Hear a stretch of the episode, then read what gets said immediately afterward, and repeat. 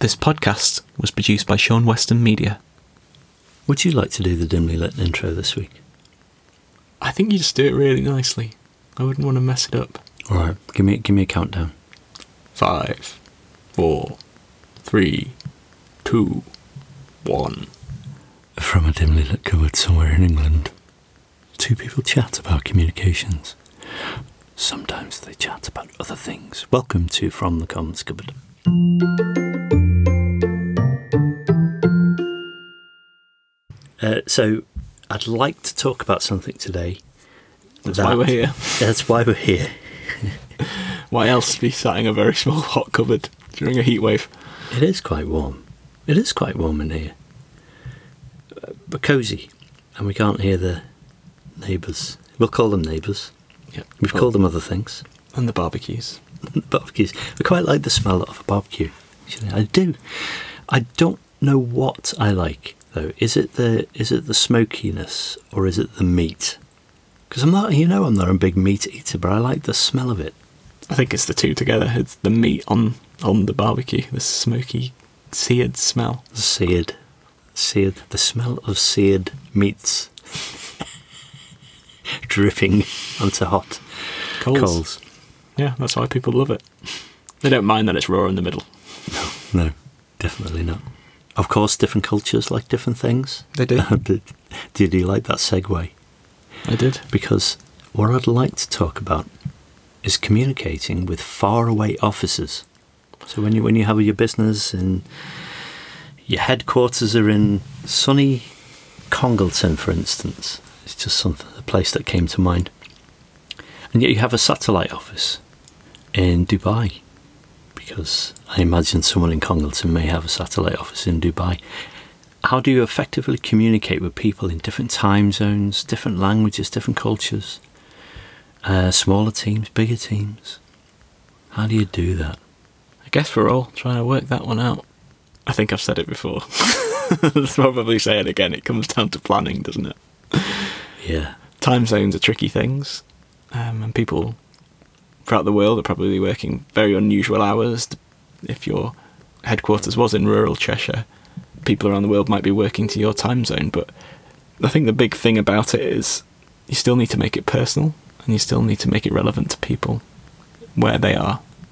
I think the thing we always hear is things are very centre based. You know, it's always coming from the perspective of the UK or from the centre of wherever the organisation is wherever the headquarters? wherever the headquarters is.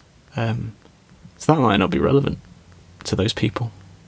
So if you've got someone in India or someone in China, I don't really mind that it's super hot weather in the UK that week or that it's charity day or whatever it is in that country. So you need to make sure that there's a certain flexibility to how you communicate with them. Do you think the people in in the other faraway offices um, know or have an appreciation of how the business works? So, say it's a British business, and there's a certain way of being British. Hmm. Um, now, you have a satellite office in Dubai. Do they need to understand the way it works, or can they adapt it? Is that the whole idea that they can adapt the working style of the British company to how it would most effectively work in Dubai? it's a mixture, isn't it? Because you have your values and your vision and the way you work as that British company, but that needs to be relevant to people locally there. So I think that's a real skill of local leadership and people who communicate in making things relevant for the people there, but still having that feeling that you work for one one organisation. How does the comms team best do that? Do you think is it is it just m- uh, frequent um, contact, or is it something different? I think it's taking a central message and then being quite flexible with it. So making sure the key things come across, and that's that's the skill of the communicator, I guess, to pull together those really important parts, but then put their local slant on it. So why is that relevant for us? This is what we do. How do how do we contribute to that? So it's not all just we we need to make X this X million this year to survive. What's next? Actually, what do we do to contribute to that and make it real for them? Hmm.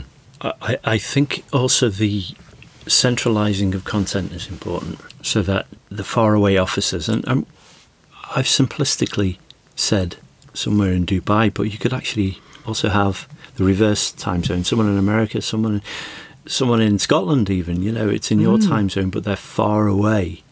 Um, I think the centralization of content is really important, so that even if you're not up at the same time, you can still get to that piece of information that you need, that image, that lo- business logo, that that memo, without having to find the person who made it. Yeah, absolutely. Yeah. I also, and we've talked about this before, but having a lot of the tools that we have available to us now mean we can um, program when messages go out. So it's not. I don't think it's particularly nice for somebody to always get communications from a, a corporate function in the middle of the night or when they're not working. It's much nicer to receive that in your work day. So being able to program in those communications and make them personal for the where they're going out, we can do that now very easily, can't we? You see, now and again, I like to think of myself as a writer, and I wrote a blog about this very thing mm. collaboration, and that's called asynchronous collaboration. Okay. It's when uh, you're collaborating with someone without actually doing it there and then. And Mm. I actually believe in all of that. I believe in a, a team can be very, very efficient, whether wherever you are in the world. Mm. Did you know WordPress? You know WordPress, the Mm. CMS. uh, Their whole company has always been distributed. They've never had an office. I, do you know, I tell a lie. I think they did have an office years and years ago when they first started, but they rented it out to somebody, and they all they, they all work remotely.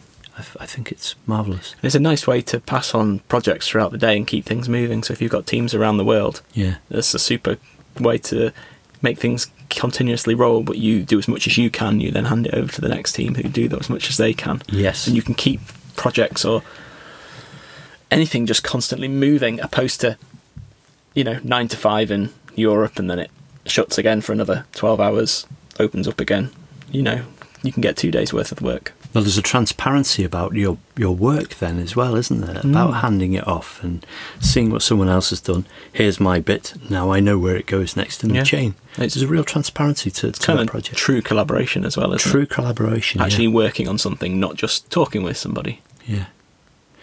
But I also think we need to know about those people in faraway offices. we do yeah and and that's such an important role for comms team. I think is is you know if you've got an intranet, if you've got a podcast, if you've got a newsletter, include those people Mm. and their successes and what they're doing. yeah and if you're working in hundreds of countries you know 100 countries say and the good news stories always just come from the same places I think The ones that aren't shy, yeah the ones that want to the gobby ones. copy ones. Very good northern saying there.